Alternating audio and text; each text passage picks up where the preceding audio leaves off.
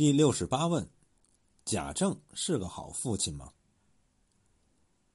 宝玉上学，辞罢贾母、王夫人，就去辞贾政，于是引出贾政在全书中第一次出场，一出场就站在宝玉的对立面。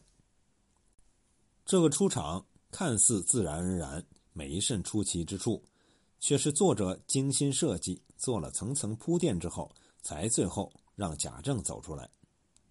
在第八回以前，宝玉给人的印象就是一个没人能管的混世魔王。但是他有一个最惧怕的人，就是他的父亲贾政。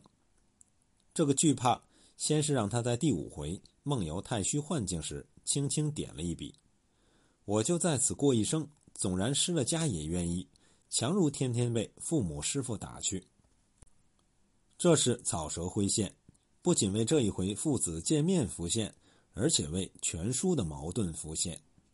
这一个父子矛盾贯穿全书。由此起头，虽有云阁雾罩，但脉络宛然，真如长山之蛇，鸡头尾动，鸡尾头动。然后在第八回就直接为这一回的贾政路面铺垫了。先是让宝玉宁可绕远路，也不愿让他的父亲碰见，点他的恐惧。然而偏偏遇见两个清客，两个清客一句话。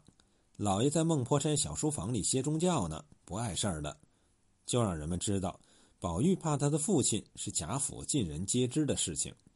再到宝玉饮酒时，李妈妈一句话：“老爷今儿在家呢，提防问你的书。”宝玉便垂了头。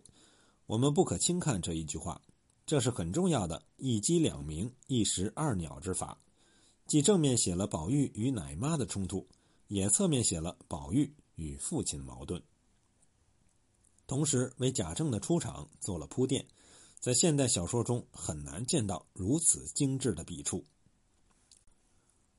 贾政听说宝玉要去上学，兜头就是一顿讥刺呵斥，但这绝非是这个父亲对宝玉放任不管，恰好说明了他对于儿子异常关心。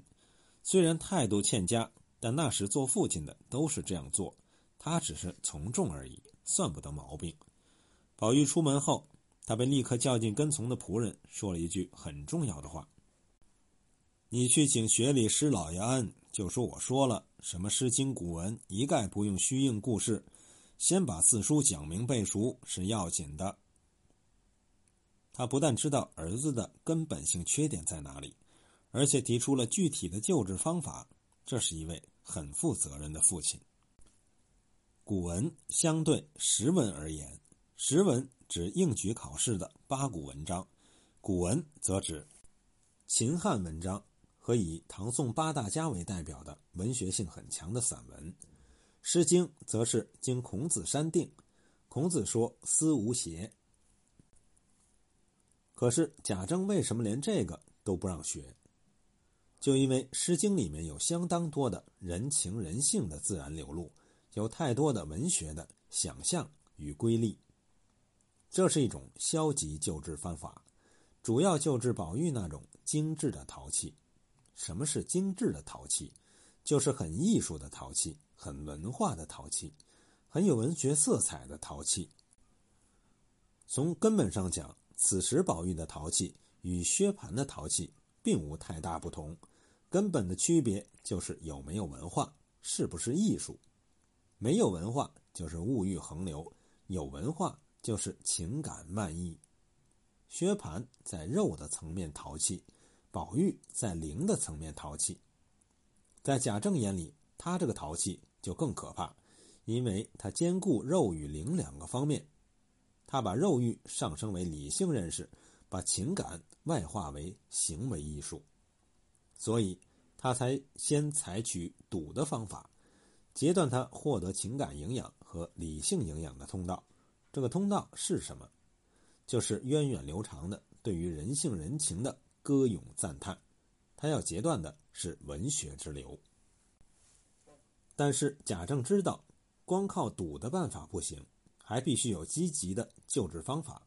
于是他提出，先把四书讲明背熟，把《礼记》中的《大学》《中庸》两篇单独抽出来。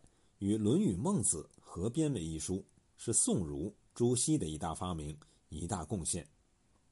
他在艰苦的注释工作中，吸取中华本土道教文化和外来的佛教文化，对于传统孔孟学说进行了一次大整合，使孔孟学说有了一个崭新的面貌，形成以天理、天道为核心的思想体系。这个体系最著名的主张就是“存天理，灭人欲”，人欲灭尽，则与天理、天道融融。人就转凡为圣。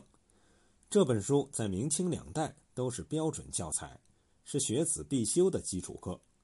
贾政提出先把这个讲明背熟，并不是单纯让儿子获取一块敲开科举之门的敲门砖，而是为儿子打下一个坚实的思想基础，走上正统的修身齐家治国平天下的人生正道。这个用心不可不谓良苦。由此，从这里看，贾政绝对是一个好父亲、负责的父亲。他懂文化，懂教育，更懂自己的儿子。他知道由哪里入手教育自己的儿子。如果没有贾母之护士，